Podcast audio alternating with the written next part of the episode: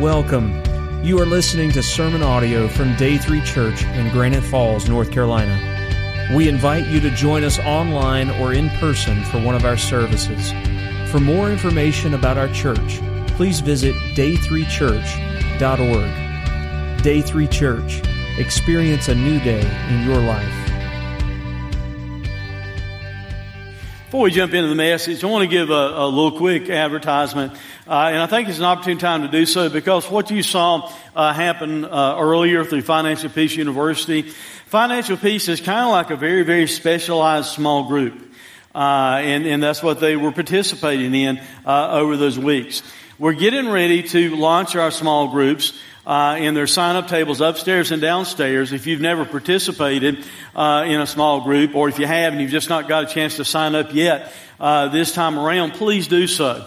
Uh, because while they're not studying uh, Financial Peace University, all of our small groups, still the impact that they receive from that type of small group, you get an impact in your life from other small groups, whether it be relationally or spiritually and, and things you study and the way God can speak to you as you kindly uh, rub shoulders together as believers week in and, and week out. So if you've not done so yet at the end of the service, go outside and uh, find a sign up uh, table, look at the options that are available there and, uh, and, and, please sign up uh, for, a, for one of our small groups at, at that time. Uh, today we're kind of starting what um, is going to be uh, the last message or the last theme, I guess, in, in our series on grace is greater.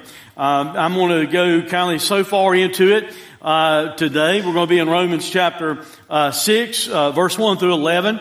we're going to finish looking at Romans chapter six in two weeks. Uh, next week, the reason I'm not finishing up this message, you've got part one coming at you today. The reason I'm not doing part two next week is that we have the opportunity to have Elizabeth Porch with us. Elizabeth is a, a native Caldwell County girl. Her family was from here, uh, although her dad and, and, mom and all their family had been on the mission field in Indonesia for years. Uh, and then, uh, you know, she grew up and was called to the mission field. She serves Christ in a very, very warm part of our world called Siberia, Russia. Uh, so uh, she's going to be with us next Sunday, both services, sharing with us about her ministry, and then we'll finish up uh, this message uh, next uh, in, in, two weeks. so we're going to talk about a, a grace that transforms. Um, I, I, think a lot of people fail to recognize this aspect of grace in their lives. thank God for grace that it provides salvation. Amen. Because without, we don't have any hope. And we need to apply the grace of God in our relationships with other people as we've talked about. Uh, last week we talked about a grace that abounds, uh, where sin uh, once abounded, grace much more abounds. But we need to understand this also. Grace is intended to transform our lives. Uh, God didn't save us to leave us the way He found us. Grace is, is not there just to get us forgiven and on our way to heaven to where we think, all right, now that I'm saved, I, can live any way I want to. It doesn't really matter if I sin because I know I'm forgiven. Jesus paid for it on the cross. I'm on my way to heaven. So it really doesn't matter what I do now. And that's not what the Bible teaches at all. And uh, that's the aspect of grace that we're going to be focusing upon. I'm afraid there are a lot of churches in many uh, areas and, and, and pe- people that attend those churches that, that maybe get that idea that, all right, I'm saved by grace. I, I couldn't do anything to save myself. Uh, I can't do anything to cause myself to be lost. Uh, and all that's right because we're all saved by grace. But that doesn't mean that we ought to minimize the great sacrifice that Jesus paid for us on the cross by thinking on the other side of trusting Christ as our Savior, it's okay to live however we want to live. To, to me, that kind of minimizes or cheapens the price that Jesus paid for us on the cross. As believers, having trusted Christ as our Savior, we, we need also to be willing to, uh, to, to serve Him, to follow Him. Jesus didn't die just to leave us exactly like we were. And that's an important thing for us to recognize. Uh, last week, one of the main verses we looked at last week, and you'll see it later in the message, talked about where, where sin uh, increased, grace much more abounded. And I think the Holy Spirit in this very next chapter, Romans chapter 6, inspired Paul to make it really, really clear that, hey, it's not okay for us to think we're saved by grace, so now it's okay just to live however we desire or however we think is okay for us to live instead of living the way God would have us to. Grace is a grace that saves. Amen. Grace is a grace that abounds, but it's also a grace that transforms. Uh, up until this point, although we're not going verse by verse through Romans chapter 6, but if you were doing that, reading verse by verse through Romans, you'd find out the first chapters from chapter 1 up through chapter 5 deal with sin and deal with salvation. Now when you get to chapter 6 through 8, the topic changes to one of these churchy words, one of these doctrinal words that we call sanctification. Another way to say that is transformation. Uh, sanctification is addressed really two ways in the Bible. The moment you trust Christ as your Savior, you are sanctified because God takes you and sets you apart to Himself. Like you're His vessel now, so you are sanctified. But in a practical way, He at the same time is sanctifying you in a process to where we need to be turning our lives more and more over to Jesus, to where He's sanctifying us, making us more like Christ day in and day out as we follow Him. So today as we think about this, as we think about grace being a transforming grace, there are three key words, and we're just going to look at the first two, but the three key words or, or main instructions or steps that, that I think if we will listen to that Paul's writing about in this section, it, it will help us overcome the temptation of sin. It, it will help us to allow grace to transform us more if we'll pay attention to some things we need to know that Paul is writing about, if we'll reckon those things to be true in our lives, and then in two weeks, if we'll yield fully as we ought to, to God's, uh, to God's control. So, uh, first of all, this morning, let's, let's talk about knowing. We need to know this as believers, and if you're not a believer, you need to understand this can be a truth that's applied to your life if you'll trust Christ as your Savior. But as believers, we need to understand this. We need to know doctrinally that, that we are dead and we are alive and we are victorious in Christ. That's a doctrinal truth. That, that's the way that God views you.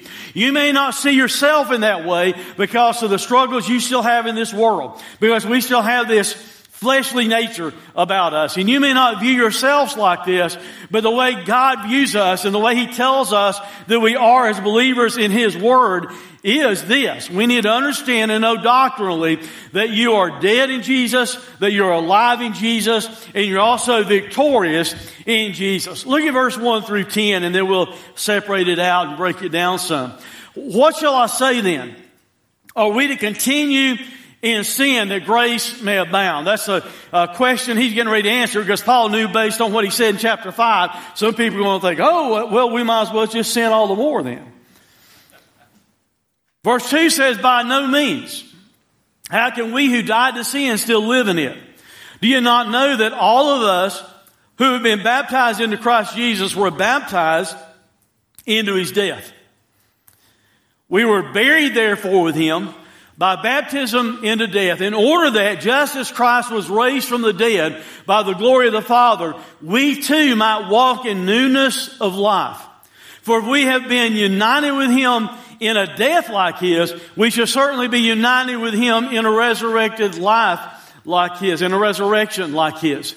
We know that if our old self was crucified with Him in order that the body of sin might be brought to nothing so that we would no longer be enslaved to sin. For, for one who has died has been set free from sin. Now if we have died with Christ, we believe this. We believe that we will also live with Him. We know that Christ being raised from the dead will never die again. Death no longer has dominion over him. For the death he died, he died to sin once and for all. By the life he lives, he lives to God. He, he's telling us that, that there's something that, that we need to know. There's some things that we need to know. And he starts out in verse 1 and 2 by correcting the wrong perspective that some people may have about grace.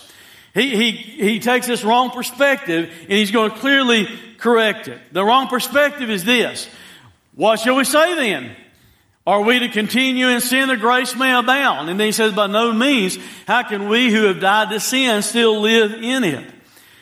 He had said, as I mentioned a moment ago, that if when, when sin came uh, abounded because the law came in and, and sin increased all the more, uh, some people might have this idea. If that's true, then if because when sin increases, grace increases all the more and abounds all the more, then I might as well just keep on sinning.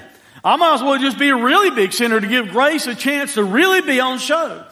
But that's not what he is saying at all. When he, when he says, continue, what should we say then? Are we to continue in sin? It's kind of an interesting word. It means to, to stay over or remain. I was thinking of a way to illustrate that, and, and maybe you could illustrate it like this. If, if you're if you have stayed over and done something you shouldn't stay, it's like there's an invitation being given to you, hey, just stay another night. And stay another night. And stay another day. You see, that's what Satan wants to do, even to us as believers. He can't have us because we trusted Christ as our Savior. The next best thing he can do when we slip up and we do sin because we're not perfect. We're still human. Thank God one day we'll be delivered from the very presence of sin. But right now we're talking about being delivered from the penalty of sin. So one day, thank God, we will be where we cannot sin, but that's not yet. Uh, at, at, least if you've reached it, I, maybe I'm the one that's still flawed. I don't know. But, but Satan wants to trick us into this. When we sin as a believer, hey, you might as well just stay over, spend another night. Spend another day. You might as well just remain here. Because he can't have us, but if he can run our testimony, he's done a really good thing by keeping us struggling over here in sin. It's like an invitation to stay over. And notice the phrase in sin means in a fixed position of sin or relation of rest in sin. He's saying, are we then to continue in a fixed position of sin that grace may abound, that grace may superabound. And that's not what the Bible teaches at all. The Bible doesn't teach because we're saved by grace, it's okay to live however you want to live. It's okay to just go out and sin however you want to sin now because you've been saved by, by grace. He said, how in the world can we stay in a fixed position of sin? Keep this in mind. There's a difference between someone committing a sin and someone being under the power in the realm of sin. If you are habitually in a fixed position, living your life in sin, that might be pretty good evidence that you have really, really backslid very, very bad, or maybe you didn't know Jesus to begin with. If you are habitually living underneath the control of sin, all of us will sin from time to time. We shouldn't do it presumptuously. We shouldn't just plan on it and say, I'm going to sin. But all of us, because we're still in a fallen world, in, in these fallen bodies, and we still have that old flesh with us from time to time, we're going to do that. But that's a great deal of difference between habitually sin and, and that's what he's saying. How can we habitually sin and, and say we're going to do that so grace can abound all, all the more? Romans 5.20, here's the verse I quoted earlier. For the law came in to increase the trespass. But where sin increased, grace abounded all the more. Paul answers the question that he knew some people might have. If that's true, Paul, why don't we just sin all the more? Why don't we just have a big party in our life? Why don't we just sin all the time and let grace abound all the more? The Holy Spirit of God closes that off. Yes, it's Paul writing, but I want to remind you something. The Holy Spirit of God is using Paul as an instrument. It's not just Paul saying God forbid, it's God saying God forbid. And he clearly says, by no means, or God forbid, as some translations say. The word that's translated means, uh, there in, in the Greek, really means this. It, it, it means don't even allow something to be generated. What Paul is telling us is this.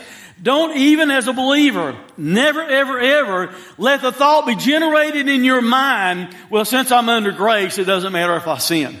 Or since grace abounds all the more when sin increases, then let me just sin all the more so God's grace can be made to look all the grander and all the bigger. He said, don't even generate that thought in your mind. Don't allow that thought to come up into your mind. Because he goes on he says, how in the world can we live in that sin, be in that fixed position or relation of rest in, in sin? But I want you to notice something. He uses the word singular. And I kind of rubbed shoulders with that a moment ago. The word sin, he uses it singular. Sins, that's the kind of stuff that we slip and we commit. The sins. Sin is the realm of sin. Sin is being underneath the control of sin and the power of sin. And that's a great distinction there. I don't like it when I do, but I'll be honest with you guys, your preacher's not perfect yet. There's no angel wings slapping on the back of my shoulders right now, I don't think. I'm as human as you are.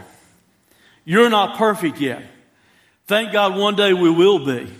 But sometimes we fail and sometimes we commit sin. But that doesn't mean you're under the power of sin. We can have sins in our lives, not intentionally, we shouldn't plan on it. But He's telling us here's the way God views us. God views us, He's going to correct the, wrong assumption right now. Second thing to, to get out of this, and I'm going to break it down some, is that there's a right perspective. He corrected the wrong perspective, corrected the wrong perspective that people have of grace. Let's just sin all the more so grace can abound.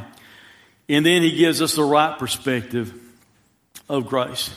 He starts out in verse 3 Do you not know? Do you not understand?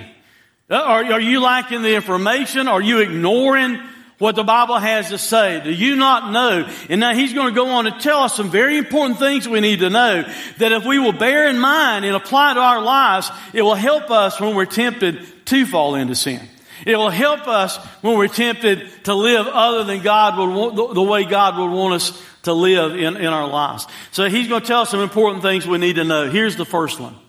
God identifies believers in the death of Jesus. God identifies Christians. He identifies believers in the death of Jesus. Verse 3 and the first part of verse 4, do you not know that all of us who've been baptized into, Je- into Christ Jesus were baptized into His death? We were buried therefore with Him by baptism into death.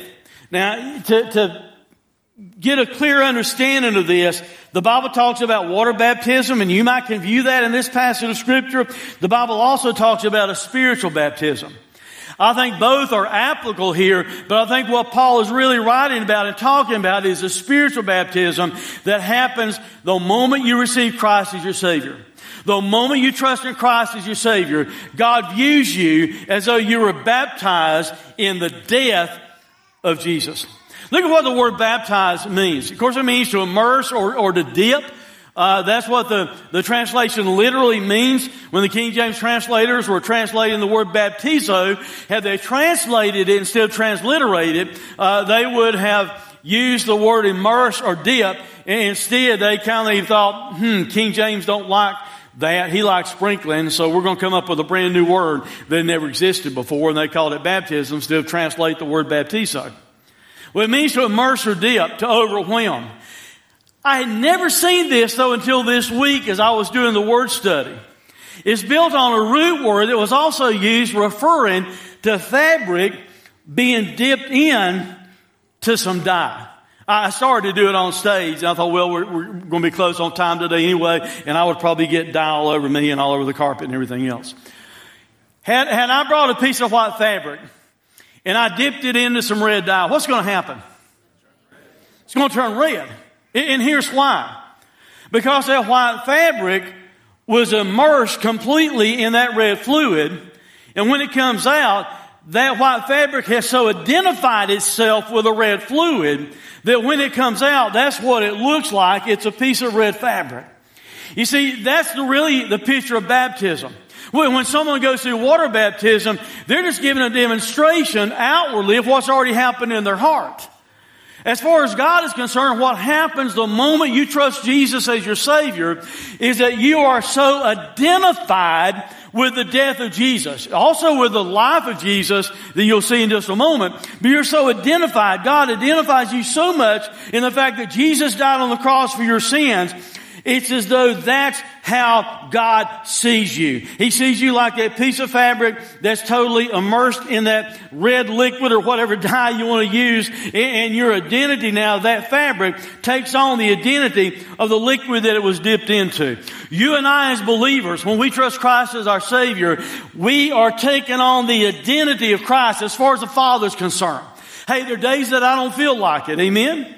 Are days that you may not feel like it. I'm not talking about how you feel. I'm talking about what God doctrinally says about you. And God doctrinally says this about you. If you're a Christian, He views you, He identifies you with the death of His Son that paid the full penalty for your sins and the sins of the world on the cross. That's how God sees you.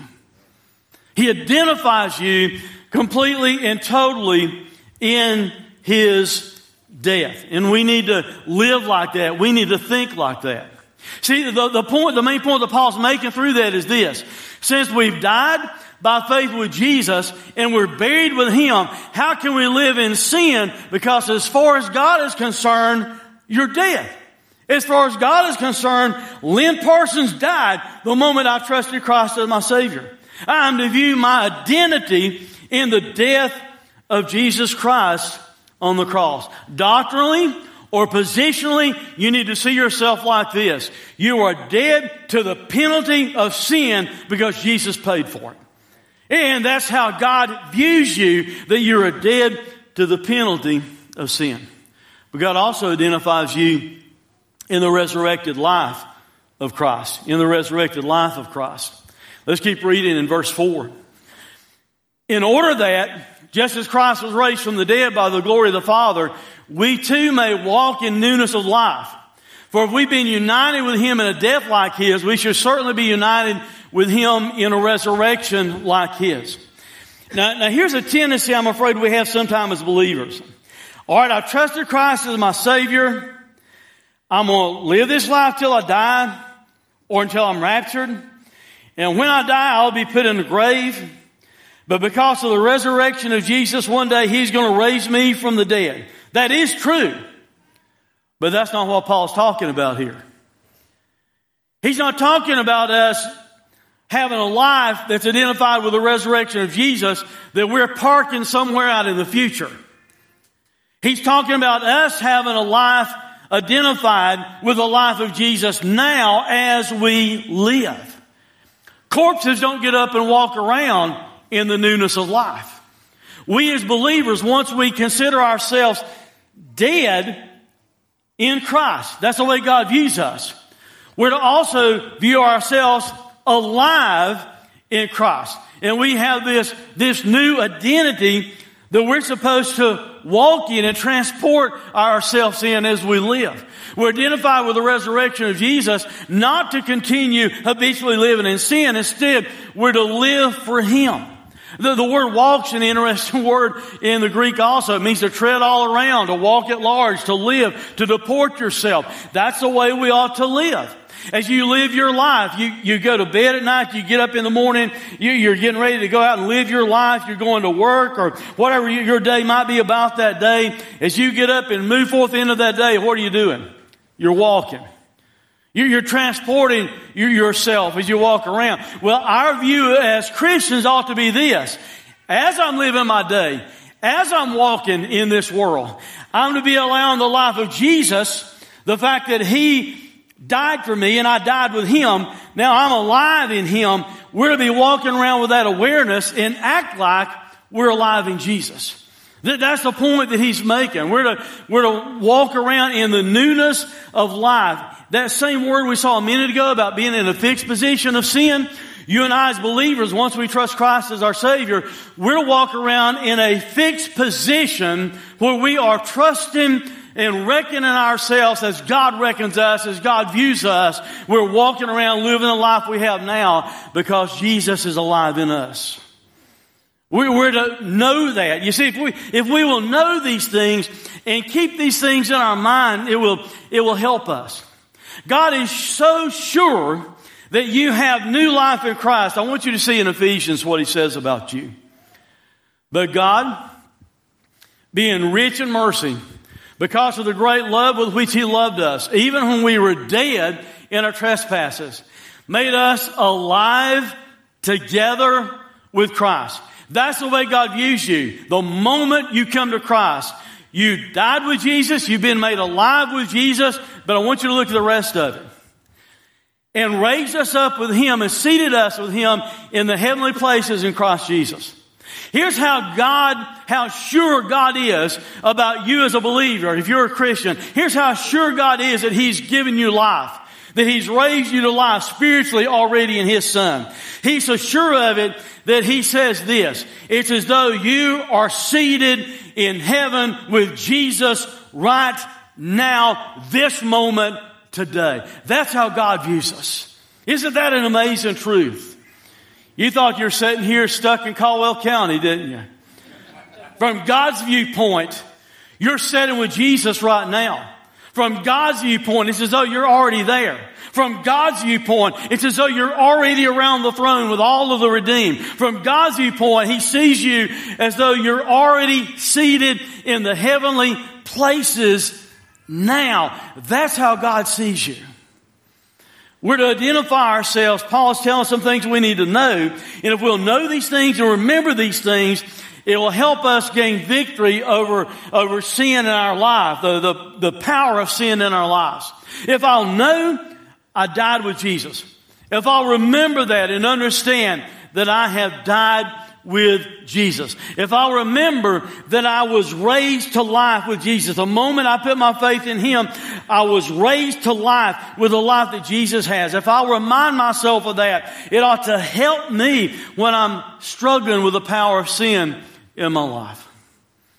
The third thing, God also identifies believers in the victory of Jesus. God also identifies believers in the victory of Jesus, the victory that He won when he was crucified, when he was buried, and when he took his life back up. He goes on in verse 6 through 10. We know, that's kind of a buzzword all through this section. We know that our old self was crucified with him in order that the body of sin might just keep on sinning. Did I read it right?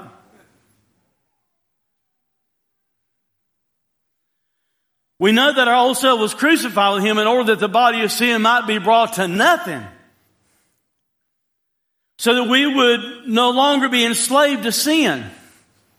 For the one who has died has been set free from sin. Now if we have died with Christ, we believe that we'll also live with him.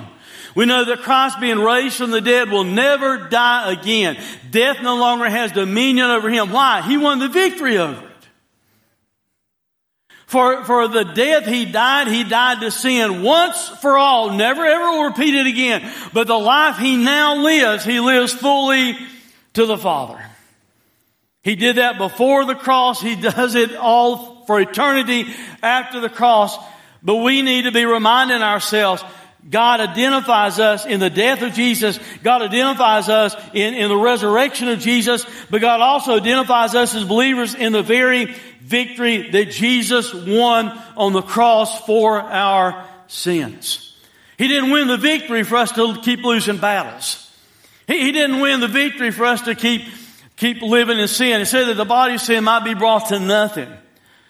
Some translations say destroyed. And what the word really means there that he uses is that it would be rendered in, inactive, that it would be made of no effect.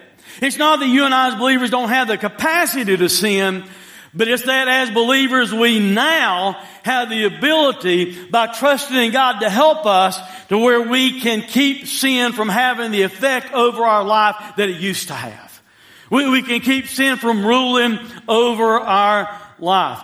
Once and for all, Jesus died for that. Doctrinally, you and I need to know that we died with Jesus, we have life with Him, we have victory in Him. And I wrote this little phrase this week as I was studying this part of the sermon. You might not like it because I wrote it for me, but if you'll read it for yourself, you'll love it. when he died, I died.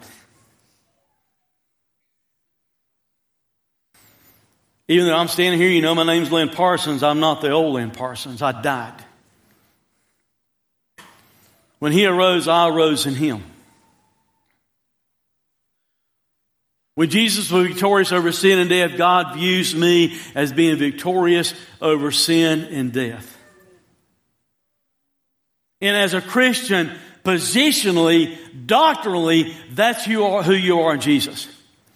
I'm not talking to you about how you feel. Sometimes I don't have good days. How about you? Sometimes I don't have good weeks and I may not feel like all that's true. It's not about my feelings. It's about my faith in what God says. And God says if you're a Christian, if you're a believer, if you've trusted in His Son, you died with Him on the cross, you've been raised with Him in His resurrection, and you also have the victory that Jesus has right now in your life. And those are things we need to know to help us so we can have God's grace to be transforming our lives in grander ways. But it's not enough just to know it. We need to reckon it also to be true. We need to reckon practically. We talked about knowing doctrinally, but we need to reckon practically that you are dead, you're alive, and you're victorious in Jesus. Verse 11, and this is the last verse we'll look at today. We'll pick back up in two weeks. Last verse in Romans, I'll have some supportive verses, but likewise reckon ye also yourselves, the King James. Reckon ye also yourselves to be dead indeed unto sin but alive unto God through Christ Jesus our Lord. And I'll read the ESV in just a second, so leave it on the screen. The word reckon is not our old southern North Carolina, Caldwell County redneck lingo. I reckon that's so as though it might be and it might not be. We don't really know, so our, our pat answer is, well, I, I, I reckon. You take out the trash, well, I reckon. I forgot, but I reckon.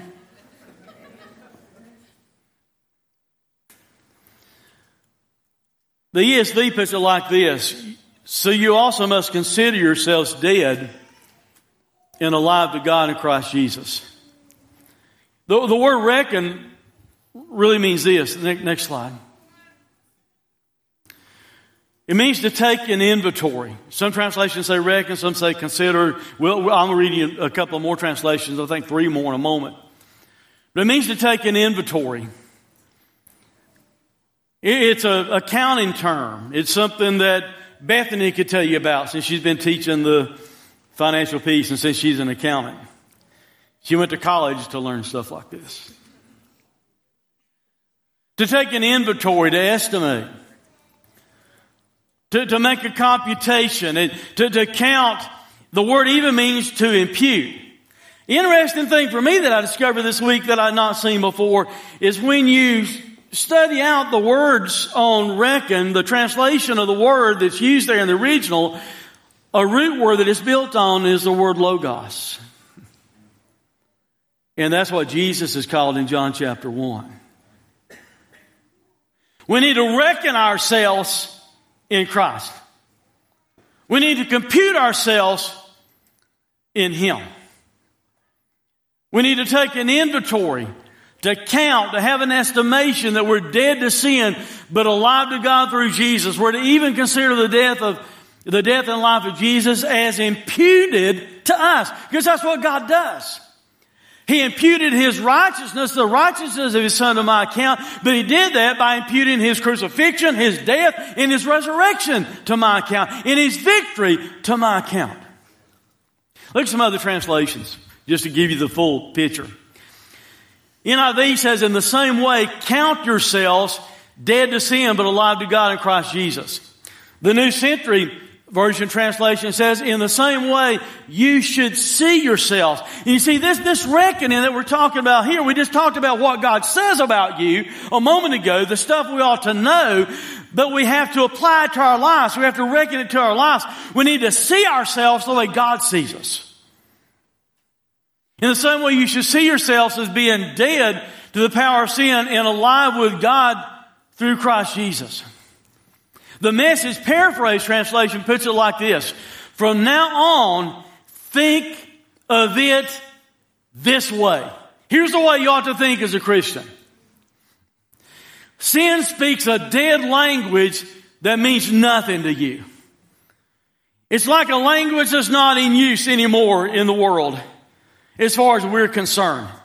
As a Christian, you, you need to view it as though when temptation and Satan comes whispering in your ear, you, you need to act like I, I can't hear that, I don't understand that.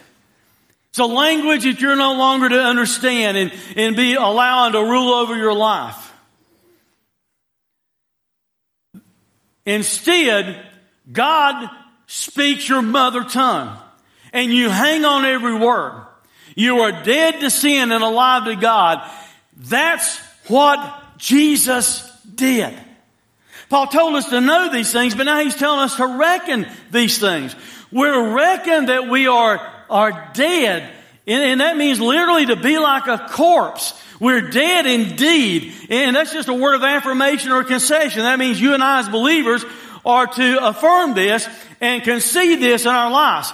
We're dead to sin. We're existing as a corpse, but we're alive in God, in Christ Jesus. We're alive in a fixed position in what Christ did for us through His death, His burial, His resurrection, the victory that He won on the cross. We're in a fixed position of that as believers.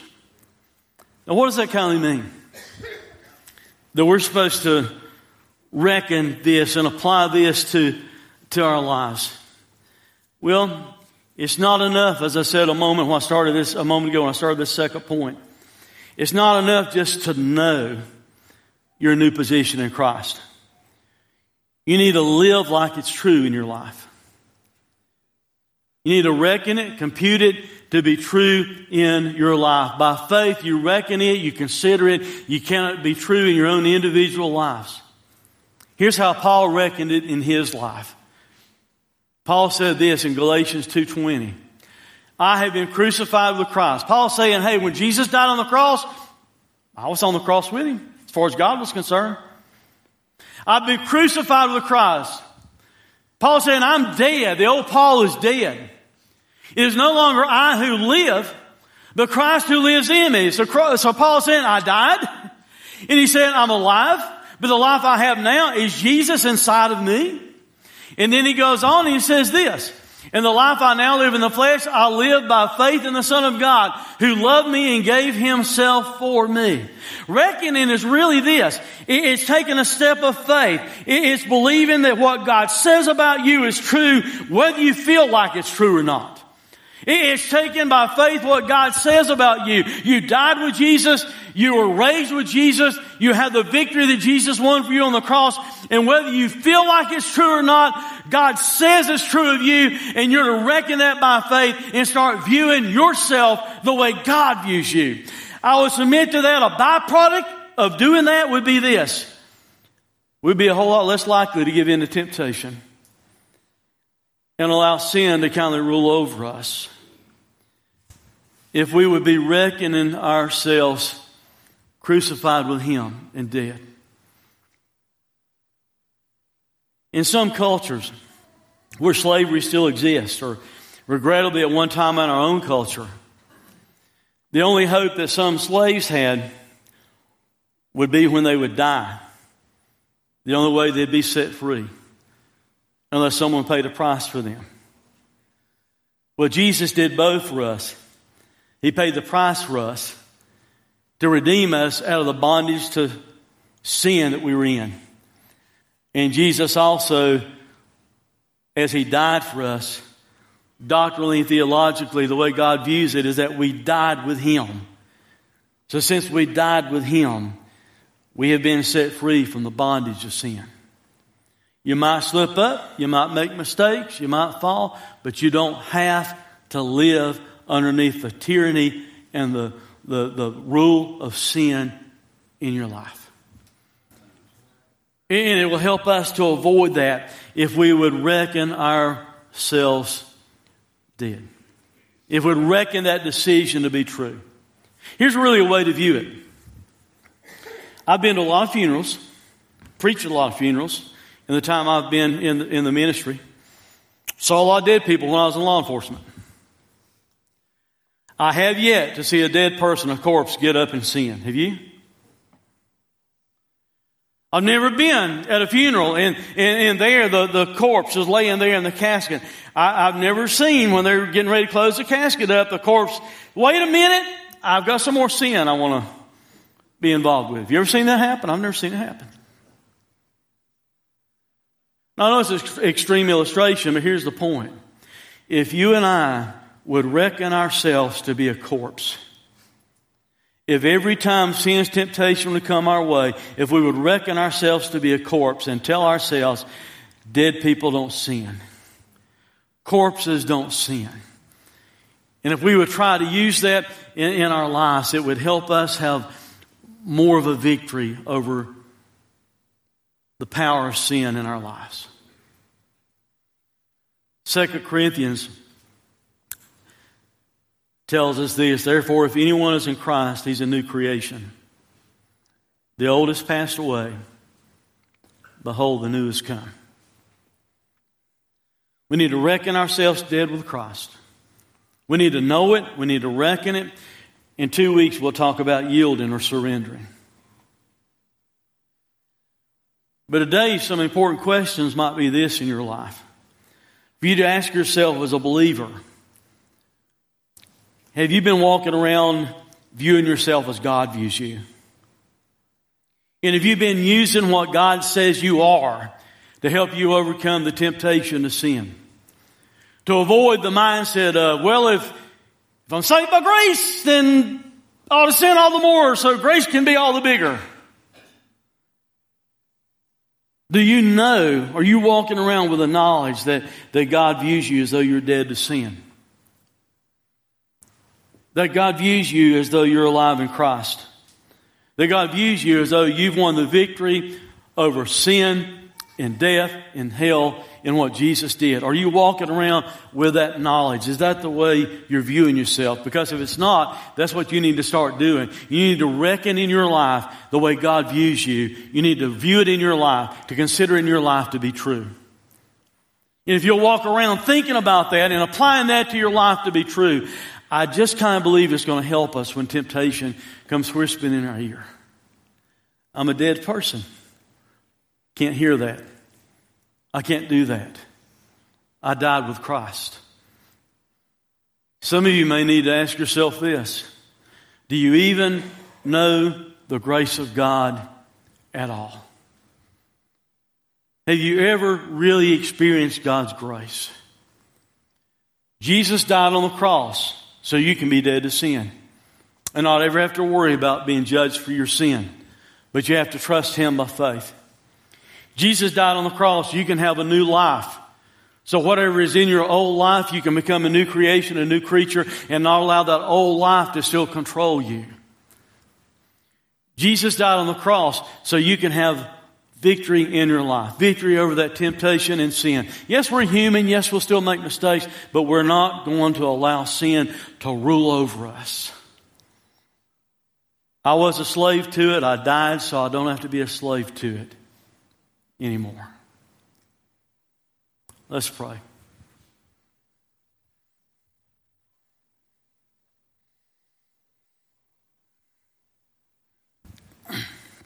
Father, forgive us when we allow thoughts to come into our minds that you tell us not even to let be generated in our minds.